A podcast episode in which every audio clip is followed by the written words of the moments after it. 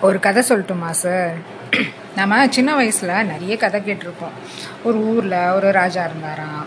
அவருக்கு ஒரு மந்திரி இருந்தாராம். அப்படின்னு ஆரம்பித்து அவங்க சண்டை செஞ்ச கதை அவங்களையே போட்ட கதை இப்படி நிறைய கதை சொல்லுவாங்க. பாட்டி வடை சுட்ட கதை விக்ரமாதித்தன் கதை இப்படி எத்தனையோ கதை கேட்டிருப்போம் நம்ம. எனக்கு பர்சனலாக பார்த்தோன்னா கதை சொல்கிறதுக்கோ கதை கேட்குறதுக்கோ ரொம்ப பிடிக்கும். எங்கள் வீட்டு பக்கத்தில் பார்த்தீங்கன்னா பெரியம்மா பையன் இருப்பான். அவங்க வீட்டுக்கு ஒரு பாட்டி வருவாங்க. ஒரு ஒரு வருஷமும் பார்த்தீங்கன்னா சம்மர் ஹாலிடேஸ் டைமில் அந்த மாதிரி அந்த ஒரு மாதம் லீவுக்கு மட்டும் அந்த பாட்டி ஊர்லேருந்து எங்கள் அண்ணனை பார்க்க வருவாங்க. அந்த பாட்டி வந்துட்டாங்கன்னா எங்களுக்குலாம் பயங்கர குஷி. ஏன்னா எப்போவுமே வந்து அந்த பாட்டி வந்தாங்கன்னா நிறைய கதையெல்லாம் சொல்லுவாங்க. என்கேஜாக வச்சுப்பாங்க எங்களை. அந்த பாட்டி சொல்கிற கதையெல்லாம் நைட்டில் உட்காந்துட்டு போர்வையை மூடிக்கிட்டு கண்ணு மட்டும் தெரிகிற மாதிரி அந்த ஓட்டை வழியாக பார்த்துக்கிட்டு அந்த பாட்டி சொல்கிற பேய் கதையெல்லாம் கேட்டுட்ருப்போம் கதை ஆஹ் மட்டும் இல்லை. இந்த ஈர்க்குச்சின்னு சொல்லுவாங்கள்ல சீக்குச்சி. அதை வச்சு விளையாடுறது. நெய் நிறைய குச்சி எல்லாம் தூக்கி போட்டு அந்த குச்சியெல்லாம் வந்து நலுங்காமல் ஒரு பெ- ஒரு சிங்கிள் குச்சியை வச்சு எடுக்கிறது. அந்த கேம் நிறைய பேருக்கு தெரியும்னு நினைக்கிறேன். ஸோ அந்த மாதிரி கேம்ஸ் எல்லாம் வந்து எங்களுக்கு அந்த பாட்டி நிறைய சொல்லிக் கொடுப்பாங்க. அப்புறம் தாயம் ஆடுபுலி ஆட்டம் இப்படி நிறைய இன்டோர் கேம்ஸ் அந்த பாட்டி வந்து எங்களை எங்களுக்கு சொல்லிக் கொடுத்து சம்மர் ஹாலிடேஸ் ஃபுல்லாக எங்களை பயங்கர என்டர்டெயின்மெண்ட் பண்ணுவாங்க அந்த பாட்டி. ஒரு ஒரு வருஷம் சம்மர் ஹாலிடேஸும் எப்படா வரும் எப்படா அந்த பாட்டி வருவாங்க அப்படின்ற மாதிரி ரொம்ப ஜாலியாக போகும் அந்த பாட்டி கூட. அதே மாதிரி பார்த்திங்கன்னா மற்ற டேஸில் பார்த்தீங்கன்னா வந்துட்டு நிறைய ஸ்டோரி புக் படித்து அந்த ஸ்டோரி புக்கில் வர ராஜகுமாரி மாதிரி இளவரசன் மாதிரி அப்படியெல்லாம் என்ன நானே கற்பனை பண்ணிக்கிட்டு மற்றவங்களுக்கு அந்த கதையை சொல்லும்போது ஏதோ நானே அதை பண்ணுற மாதிரி அப்படி அப்படியெல்லாம் வந்து என் நானே வந்து இமேஜின் பண்ணிக்கிட்டு நான் அவங்களுக்கு அந்த கதையெல்லாம் சொல்லிக்கிட்டு இருப்பேன். குட்டி பசங்களை வச்சுட்டு பயங்கரமாக அலப்பறை பண்ணிகிட்டு இருப்போம். இப்படி எல்லாரோட லைஃப்லேயும் பார்த்தீங்கன்னா ஸ்டோரிஸ் இருக்கும் பெட் டைம் ஸ்டோரிஸ் மாதிரி பெரியவங்களோ வீட்டில் வயசானவங்களோ பெரியம்மா அத்தை இப்படி யாரோ ஒருத்தவங்க நமக்கு அந்த சின்ன சின்ன கதையெல்லாம் நமக்கு சொல்லியிருப்பாங்க. நம்மளோட குழந்தை பருவத்தில் பார்த்தோம் அப்படின்னா அந்த கதைகள் தான் வந்து ரொம்ப அழகாக ரொம்ப ரம்யமாக ஆக்கியிருக்கும் அப்படின்னு சொல்லலாம். அதே கதையை இப்போ இருக்கிற ஒரு குட்டி பையனை கூப்பிட்டு நான் சொன்னேன்னு வச்சுக்கோங்களேன். அடப்போமா ஒரே கிரிஞ்சாக இருக்குது அப்படின்னு சொல்லிட்டு ஈஸியாக போயிடுவான். ஒரு ஊரில் ஒரு மந்திரவாதி இருந்தானா? அந்த மந்திரவாதியோட உயிர் ஒரு ஏழு கடல் தாண்டி ஏழு மலை தாண்டி ஒரு பெரிய பனைமரத்தில் ஒரு தீவில் இருக்கிற பனைமரத்தில் ஒரு கருப்பு கிளி இருக்கும். அந்த கிளியோட வயிற்றுக்குள்ளே ஒரு முட்டை இருக்கும். அந்த முட்டைக்குள்ளே ஒரு புழு இருக்கும். அந்த புழுவில் தான் அந்த மந்திரவாதியோட உயிர் இருக்கும் இப்படின்னு நம்மக்கிட்ட கதை சொல்லியிருப்பாங்க. நம்ம என்ன சொல்லுவோம்? அப்படியா? சரி சரி அப்படின்னு ஒத்துக்குவோம். ஆனால் இப்போ இருக்கிற பசங்கக்கிட்ட அதை சொன்னீங்கன்னு வச்சுக்கோங்களேன். பூதமாவது முட்டையாவது அடப்பாங்கடா அப்படின்னு சொல்லிட்டு ஈஸியாக போடுவாங்க. ஸோ இன்றைக்கி ஃபேண்டசி உலகத்தில் பார்த்தோன்னா நம்ம நம்ம நமக்கு நம்மளோட பசங்கள்லாம் இழந்தது அந்த குழந்தை பருவத்தை தான் அப்படின்ற மாதிரி எனக்கு தோணுச்சு. அந்த குழந்தைத்தனம் அவங்கக்கிட்ட மிஸ் ஆகுதோ? அந்த அந்த வெகுளித்தனம் அவங்கக்கிட்ட இல்லை? இப்போ அவங்களுக்கு எல்லாமே தெரிஞ்சிருது. எதையுமே வந்து அவங்க வந்து ஆராய்ஞ்சு அலசி பார்க்குறாங்க. நம்மள மாதிரி அப்படியே நம்பி அந்த ஒரு வெகுளித்தனம் அது அவங்கக்கிட்ட இப்போ கிடைக்கலையோ அப்படின்ற மாதிரி எனக்கு தோணுச்சு. அப்படி நான் ரசித்த ஒரு கதை சொல்லியோட கதையை தான் வந்து இந்த வாரம் நம்ம எபிசோடில் நம்ம பார்க்க போகிறோம் அந்த கதை என்ன அப்படின்றத பார்க்குறதுக்கு முன்னாடி welcome back to the show பாரதியன் காதலி வித் மீ நான் உங்கள் வாணி. எல்லோரும் எப்படி இருக்கீங்க? நலமாக இருக்கீங்களா? நான் ரொம்ப சந்தோஷமாக இருக்கேன். எல்லோரும் நியூ இயரை செம்மையாக செலிப்ரேட் பண்ணியிருப்பீங்கன்னு நினைக்கிறேன். நான் ரொம்ப ஜாலியாக செலிப்ரேட் பண்ணேன். ஸோ போன வார எபிசோடுக்கு ரெண்டு மூணு ரிவ்யூஸ் வந்தது. அதாவது போன வார எபிசோடில் பிஜிஎம் ரொம்ப சவுண்டாக இருந்துச்சு. ஆனால் ஆடியோ வந்து அவ்வளோ சவுண்டாக இல்லை. குவாலிட்டி மிஸ் ஆச்சுன்னு சொன்னாங்க. ஸோ அதை நம்ம ரெக்டிஃபை பண்ணிக்கலாம். அதோட இன்னொரு um, ரிவ்யூ என்ன அப்படின்னா நீங்கள் வந்து ரொம்ப ஃபாஸ்ட்டாக பேசுகிறீங்க கொஞ்சம் ஸ்லோவாக பேசுங்க அப்படின்ற மாதிரி சொன்னாங்க. ஸோ அதையும் நான் ட்ரை பண்ணுறேன் ஓகே வாங்க. வழக்கம் போல் இந்த வார எபிசோடை நம்ம பார்க்குறதுக்கு முன்னாடி ஒரு தத்துவத்தோடு ஆரம்பிப்போம்.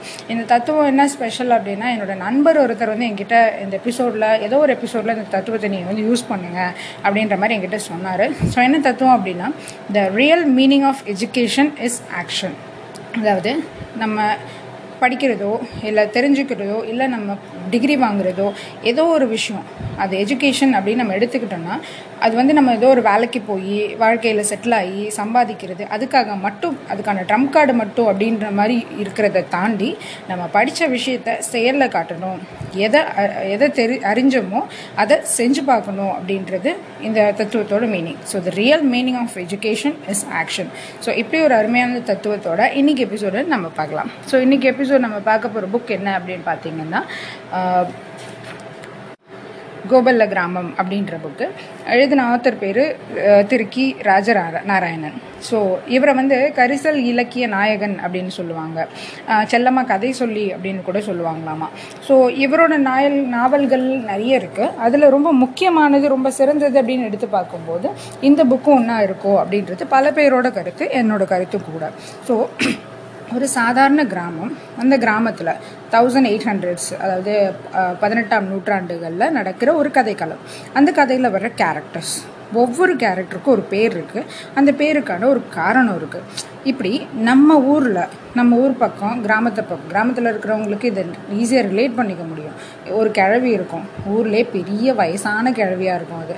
அதுக்கிட்ட போய் நம்ம திண்ணையில் உட்காந்து கதை பேச ஆரம்பித்தோம்னா ஊரில் இருக்கிற எல்லார பற்றியும் சொல்லுங்கள் அவனை தெரியாதா? அவன் டவுசர் போடுற காலத்துலேருந்தே எனக்கு தெரியுமே அவனை. அவன் அப்படி இல்லை இருந்தான் மூக்கொழுகிட்டு தெரியுமா? இப்போ ஏதோ பகுமானம் காட்டுறான் அப்படிங்குவோம் அந்த கிழவி.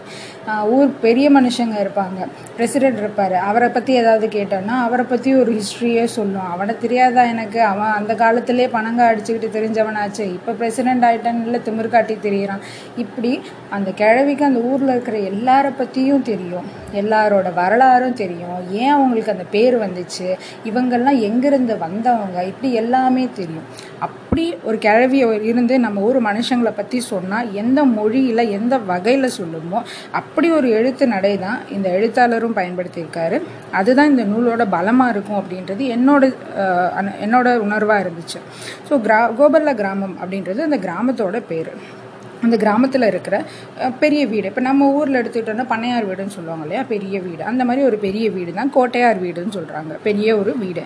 கோட்டை மாதிரி இருக்கிற வீடு. ஸோ அதை கோட்டையார் வீடுன்னு சொல்கிறாங்க தெலுங்கு தேசத்தில் இருந்து அதாவது பக்கத்தில் அப்போ இருந்த பக்கத்தில் இருந்த ஸ்டேட்டு ஸோ அந்த இடத்துல இருந்து அவங்களுக்கு அங்கே இருந்த ப்ராப்ளம்ஸ்னால அங்கே அங்கே அங்கே ஆண்ட மன்னர்கள்னால அவங்களுக்கு இருந்த பிரச்சனைகள்னால அங்கேருந்து அவங்க அகதிகள்லாம் இங்கே வர்றாங்க.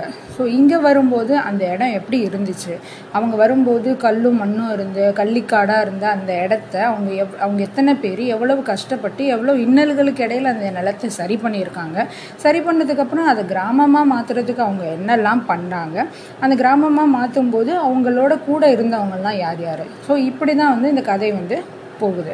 ஸோ இந்த கதை எங்கேருந்து தொடங்குறாங்க அப்படின்னா அந்த கிராமமாக மாற்றுற மாற்றுற முயற்சியில் அவங்க ஒரு ஒரு கண்மாய் வந்து கம்மான்னு சொன்னால் தெரியும் இல்லையா? ஸோ அந்த கண்மாய் வந்து அந்த இடத்துல வந்து க வெட்டுறாங்க. அந்த கண்மாயில் ஒரு அசம்பாவிதம் நடக்குது. அந்த அசம்பாவிதம் நடக்கிற இடத்துல இருந்து தான் அந்த கதையை வந்து ஸ்டார்ட் பண்ணி அப்படியே வந்து ரிவர்ஸ் இதில் போகிறாங்க ஸோ இந்த கண்மாய் இருக்குது அந்த கண்மாய் எப்படி வந்துச்சு? அந்த கண்மாய் வெட்டினவங்க எங்கேருந்து வந்தாங்க? அவங்க எவ்வளோ கஷ்டப்பட்டு இந்த ஊரை வந்து ஊராக மாற்றினாங்க கிராமமாக கொண்டு வந்தாங்க அப்படிங்கிற மாதிரி ரிவர்ஸில் போய் இந்த கதையை வந்து ஆத்தர் சொல்லியிருக்காரு. ஸோ அந்த அசம்பாவிதம் நடக்குது. என்ன அசம்பாவிதம் அப்படிங்கிறது அந்த புக்கை படித்தா நமக்கு புரியும். ஒரு கிராமத்தோட மனம் ஒரு அந்த கிராமத்தோட வெள்ளந்தி குணம் ஒரு ஒருத்தனுக்கு இருக்கிற என்ன மாதிரியான குணம் இருக்கும் எப்படி இடக்கான பேச்சு இருக்கும் அந்த நகைச்சுவை அந்த நகைச்சுவை கூட வந்து மற்றவங்களை புண்படுத்தாத வகையில் அதே நேரத்தில் வந்து பொடி வச்சு பேசுகிற மாதிரி அந்த மாதிரி வகையில் இருக்கிற நகைச்சுவைகள். இப்படி நூல் முழுக்க நிறையவே சொல்லியிருக்காரு. உதாரணத்துக்கு சொல்லணும்னு வச்சுக்கோங்களேன் அக்கையா அப்படின்னு ஒரு கேரக்டரை பற்றி சொல்கிறாங்க அந்த கேரக்டர் வந்து பார்த்திங்கன்னா ஊரோட மினி விஞ்ஞானி. கல்யாணம் ஆகாத அவர் அப்படின்ற மாதிரி தான் அவரை கேரக்டரைஸ் பண்ணுறாங்க ஸோ என்ன நடந்தாலும் அது ஏன் எதுக்கு எப்படி அப்படின்ற மாதிரி அவரே அதை ஆராய்ஞ்சு பார்த்து அலசி பார்த்து அதை வந்து புதுசாக செய்கிறவர் செய்கிற விஷயத்த புதுசாக செய்கிறவர் இல்லை புதுசாக ஒரு விஷயத்த செய்கிறவர் ரெண்டுத்துக்குமே வித்தியாசம் இருக்கு இல்லையா? ஸோ ஒரு எக்ஸாம்பிள் என்ன சொல்கிறாங்கன்னா ரெட்டை ஏர் நம்ம ஊரில் எல்லாம் ஏர் பூட்டி உழுவாங்க. ஒரு ஏர் உ- பூட்டி உழுது நான்லாம் பார்த்துருக்கேன். ஆனால் ரெட்டை ஏர் பூட்டி உழுதெல்லாம் நான் பார்த்ததில்ல. ஸோ அந்த மாதிரி ஒரு விஷயத்த எப்படி செய்யலாம் அப்படின்றத அனுபவபூர்வமாக இப்படி மந் இப்படி செஞ்சு இப்படி மாற்றினா இப்படி அந்த ரெட்டை ஏரும் வந்து ஒன்றா வச்சுக்கலாம். அப்படி ரெட்டை ஏர் கட்டி விழுவும்போது என்ன மாதிரியான பிரச்சனைகளை மாடு சந்திக்குது அந்த பிரச்சனைக்கு இவர் எப்படி தீர்வு கண்டுபிடிக்கிறாரு அப்படிங்கிற மாதிரி ரொம்ப யதார்த்தமான எழுத்து நடையில் அந்த கேரக்டரை பற்றி சொல்லியிருக்காங்க இன்னொரு கேரக்டர் பேர் பார்த்தீங்கன்னா மங்கத்தாயார் அம்மாள்.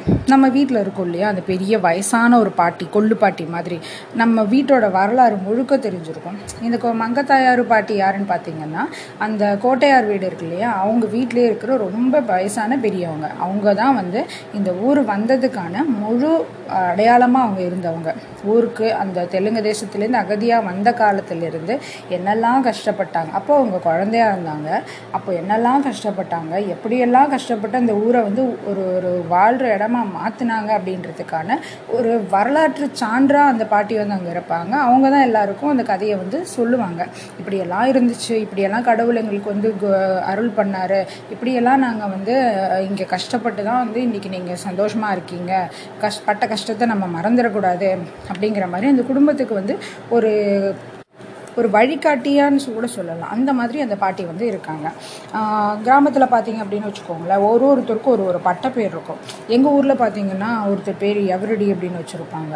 இன்னொருத்தர் பேர் மார்ச்னு கூட இருக்கும்.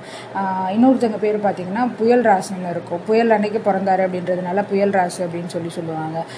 இந்த மாதிரி சாடை அப்படின்னு சொல்லுவாங்க. இப்படி நிறைய பேர் இருக்கும். ஒரு ஒருத்தங்க பேருக்கு ஒரு ஒரு காரணம் இருக்கும் அப்படின்னு வைக்கலாம். அதே மாதிரி இங்கே பார்த்தீங்கன்னா ஒருத்தர் பேர் மண்ணு திண்ணி அப்படின்னு வச்சுருப்பாங்களாம். மண்ணு திண்ணி அப்படின்னா சின்ன வயசில் மண் தின்னாங்க அப்படின்ற மாதிரி கிடையாது. மண்ணை வந்து சாப்பிட்டு பார்த்தே அந்த மண்ணில் என்ன விளையும் என்ன விளையாது எதை போட்டால் அந்த மண்ணில் மகசூல் நல்லா இருக்கும் அப்படின்ற மாதிரி எதை எதையும் ஈஸியாக வந்து கண்டுபிடிக்கிறதுனால அவர் பேர் மண்ணு திண்ணின்னு வச்சாங்களாமா. அதே மாதிரி புலிக்குத்தி நாயக்கர் அப்படின்னு ஒருத்தர் இருப்பார். புளியை குத்தி கொன்று கொன்னதுனால அவருக்கு பேர் வந்து புலிக்குத்தி நாயக்கர் அப்படின்ற மாதிரி வச்சுருப்பாங்களாம். இப்படி ஒரு ஒரு மனுஷனுக்கும் பின்னால் ஒரு பேர் இருக்கும். அவங்களோட ரியல் நேம் வேறையாக இருக்கும். ஆனால் அவங்களுக்கு அவங்கள ஊரில் வந்து இந்த பேர் சொல்லி தான் கூப்பிடுவாங்க. சின்ன குட்டின்னு கூட சொல்லுவாங்க. இந்த மாதிரி ஒரு பேர் வச்சுருப்பாங்க. அந்த பேருக்கான காரணங்கள் என்ன? அந்த அந்த காரணத்தை விளக்குறப்போ அந்த கதைக்களம் வந்து நமக்கு இன்னுமே வந்து நெருக்கமாக மாறிக்கிட்டு இருக்கு. ஏதோ நமக்கு பக்கத்தில் உட்காந்துட்டு அவங்களெல்லாம் பார்க்குற மாதிரி நமக்கு ஒரு ஃபீல் ஆகுது அந்த அந்த புக்கில் இதே மாதிரி அந்த கம்மாயில் நடந்த ஒரு சம்பவம் சொன்னோம் இல்லையா? அந்த சம்பவத்தை ஒரு கிராமத்தில் பஞ்சாயத்தில் விசாரிக்கும் போது எப்படியெல்லாம் விசாரிப்பாங்க? யார் யாரெல்லாம் வந்து உட்காந்துருப்பாங்க ஒரு பெரிய ஆலமரம் இருக்கும். அந்த ஆலமரத்தை சுற்றி எல்லாருமே உட்காந்துருப்பாங்க ஸோ கோட்டையார் இருக்கார்.